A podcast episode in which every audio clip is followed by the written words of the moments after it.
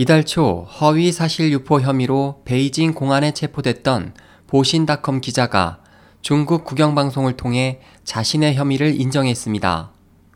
13일 신화통신과 사우스차이나 모닝포스트, 더웨이 등은 보신의 상남프 기자가 지난해 초 자신의 웨이보에 중국 정부가 인간의 장기를 적출하고 생매장해 많은 시민들이 중국 주재 국제기구 앞에 모여 시위했다.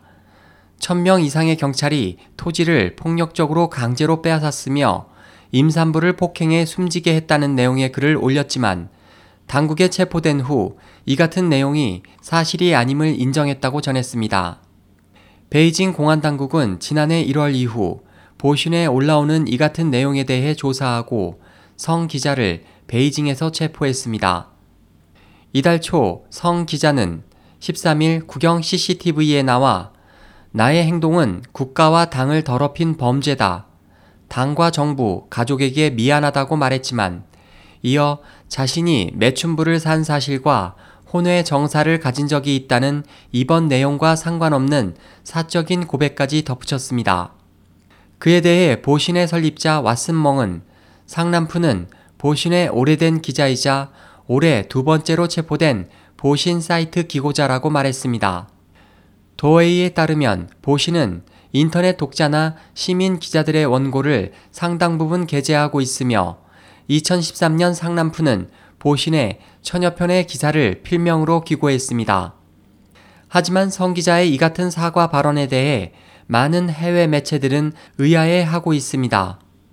중국에서는 파룬궁 수련자와 기타 양심수 등을 대상으로 한 강제 장기 적출 행위가 이미 10년 이상 자행돼 온 것이 전 세계에 알려져 있고 이에 대한 각종 증거와 증언들이 지속적으로 드러남에 따라 수많은 국제사회가 그에 대한 박해 종식을 촉구하고 있기 때문입니다.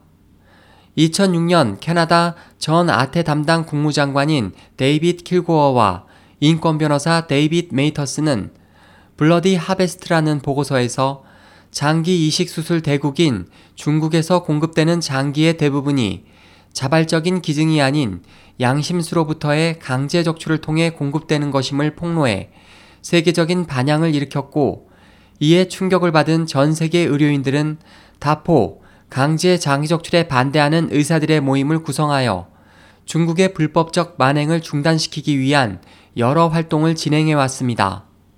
또 지난해 7월에서 11월에는 중국의 불법적인 강제 장기 적출에 반대하는 의사회 다포의 주도로 중국의 강제 장기 적출을 반대하는 서명 운동이 전 세계적으로 진행돼 총 153만 명의 전 세계 시민들이 동참한 바 있습니다.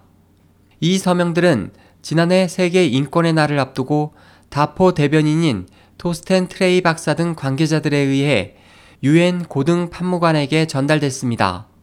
이들은 또 고등 판무관실 담당자들에게 강제 장기 적 출과 관련된 증거 자료와 서신도 함께 전달하며 유엔이 주도적으로 중국 정부를 압박해 강제 장기 적 출 만행을 하루빨리 종식시킬 것을 촉구한 바 있습니다.